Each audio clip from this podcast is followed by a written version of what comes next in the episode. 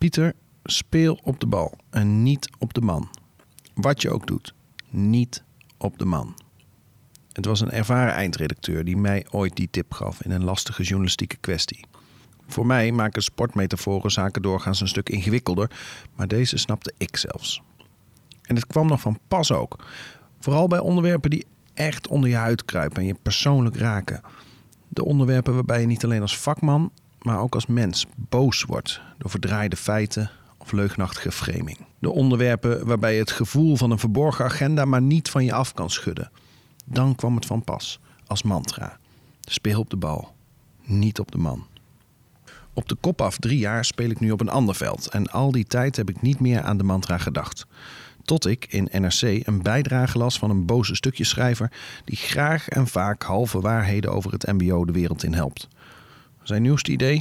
Het MBO moet dringend veranderen, want de banen voor praktisch gescholden verdwijnen straks bijna allemaal door robotisering en kunstmatige intelligentie. Met daarbij het vaste stokpaardje van deze schrijver.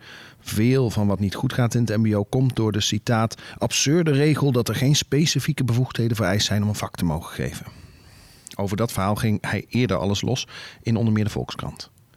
Robotisering zorgt wel voor nieuwe banen, betoogt de schrijver, maar vooral het soort banen die voor veel MBO'ers te hoog gegrepen zullen zijn.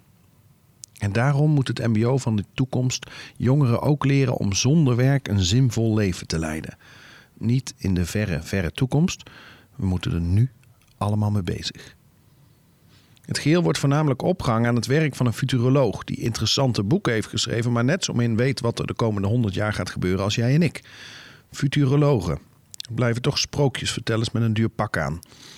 Ik ben benieuwd of in die wereld zonder timmermannen, bejaardenverzorgers en contentmakers eigenlijk nog wel plek hebben voor futurologen. Flauw? Het zal wel. Maar ik merk dat bij het lezen van zijn stuk mijn boosheid begon te groeien. De ruimte die het maar krijgt in de krant. De verdraaide feiten en de onjuiste voorstelling van zaken. Dat gevoel van een verborgen agenda dat ik maar niet van me af kan schudden.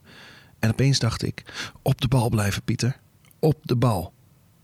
Met dat besef leg ik in één keer mijn krant weg. Dat is het dus. Drie jaar. En dan zit het onder je huid. Raken al die verdraaide feiten je persoonlijk. Opeens is het ook mijn MBO. En op dat moment, voor heel even, was ik alleen maar trots op het onderwijs. Met al zijn problemen, gedoe en werkdruk. Met al zijn onbevoegde docenten en doelmatigheidsdiscussies. Een moment lang had ik er geen enkele last van. Geen zin meer in al die negativiteit. Geen behoefte aan een fel weerwoord tegen de schrijver in NRC. Gewoon heel even geen zin in het spel. En al helemaal niet met die bal van een speler.